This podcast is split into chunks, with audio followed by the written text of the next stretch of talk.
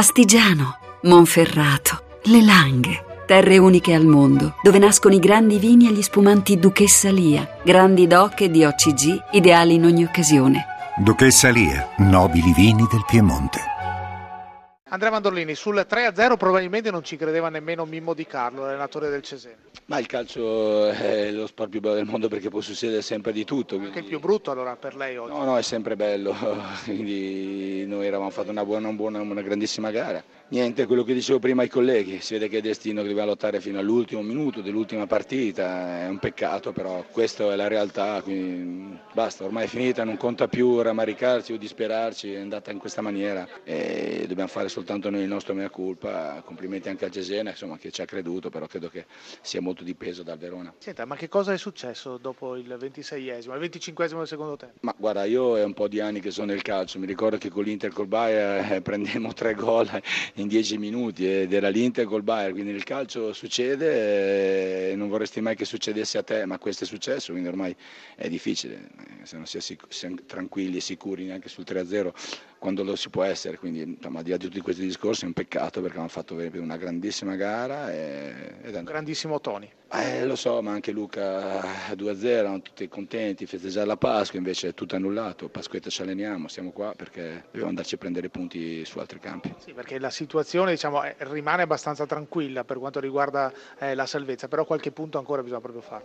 Ma i punti che dobbiamo fare li faremo, credo che li faremo, eh, perché insomma, se la squadra gioca così con magari un po' più di attenzione in alcune situazioni, è chiaro che la, la, il campionato è ancora molto lungo, insomma 9 partite, 27 punti a disposizione, quindi oggi abbiamo abbiamo guadagnato un punto sul Cagliari, però insomma il Cesena è rimasto sempre a 11. Non è tanto quello, è che potrebbe essere una classifica diversa, così non lo è, e dipende, è colpa solo nostra, quindi, bah, succede, ma non, non, c'è nessun altro tipo di tragedia. Ecco. Allora, Mimmo Di Carlo, grandissima soddisfazione la sua, perché una squadra sotto per 3-0 a 20 minuti dalla fine, 25 minuti dalla fine è una, una reazione davvero per me è anche imprevista, so, penso per lei no.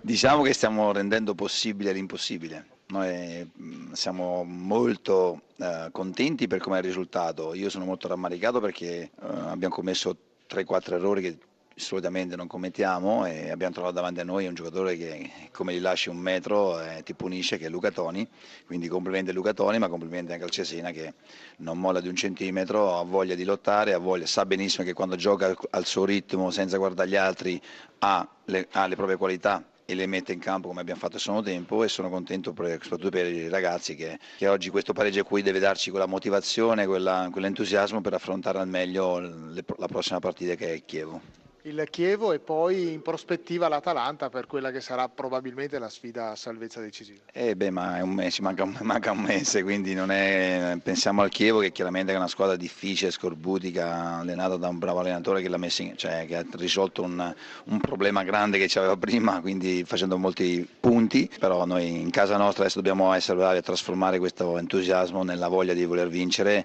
nonostante che questi errori di oggi un mi lasciano, mi lasciano un po' così con la mano in bocca, però questo è il Cesena, deve, il Cesena deve provare a vincere tutte le partite, quindi eh, delle volte lascia anche qualche spazio in più. Senta, di solito si dice che l'allenatore insomma, fa la partita nella settimana, poi però i due cambi hanno deciso questa partita.